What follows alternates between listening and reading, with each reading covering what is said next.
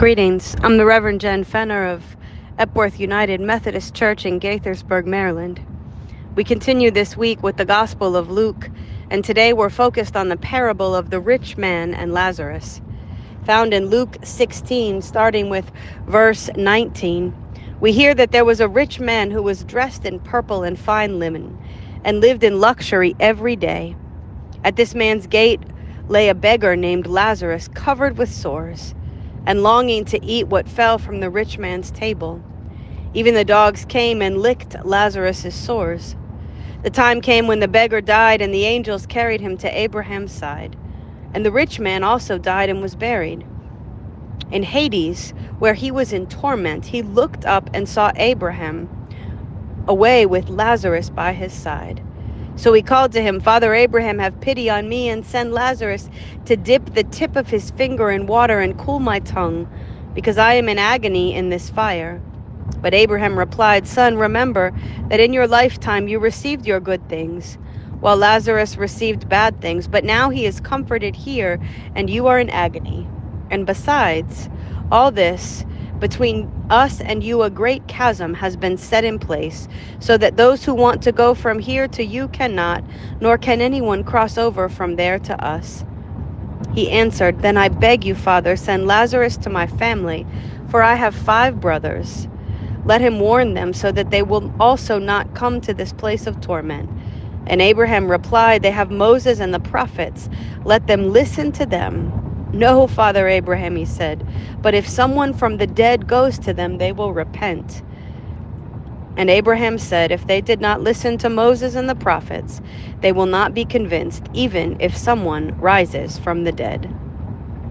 It's really interesting the way in which Jesus tells this story. How many of us haven't had experiences in life where, in retrospect, we would do something very different.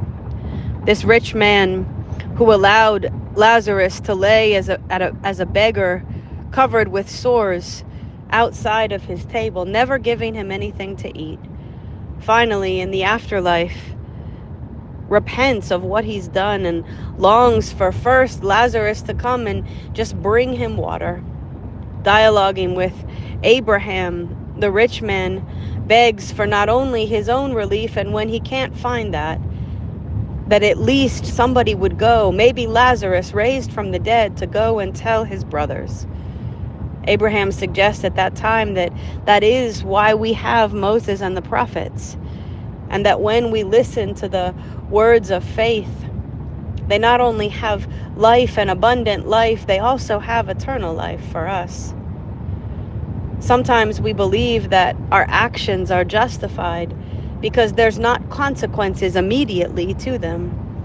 And yet, this parable seems to suggest that when we don't act with compassion, when we don't live with a heart for those who are suffering, when we don't pay attention to the times that our luxury is somebody else's need, there will be consequences for what we do. Today, I invite us to consider that Moses and the prophets, that the Word of God, that the reality of, of what is put before us is there to give us life, to bring us to a deeper and truer understanding of who we're called to be. And so we shouldn't just wait until the moment when we can see the impact, but rather trust what God has put before us. God, we thank you that you've given us Moses and the prophets and your word. We thank you for the ways that you invite us in practical actions to pay attention to how we treat others. Allow us, Lord, to see the consequences of our actions now so that we might make the decisions that will lead us to full and abundant and everlasting life. In Jesus' name, amen.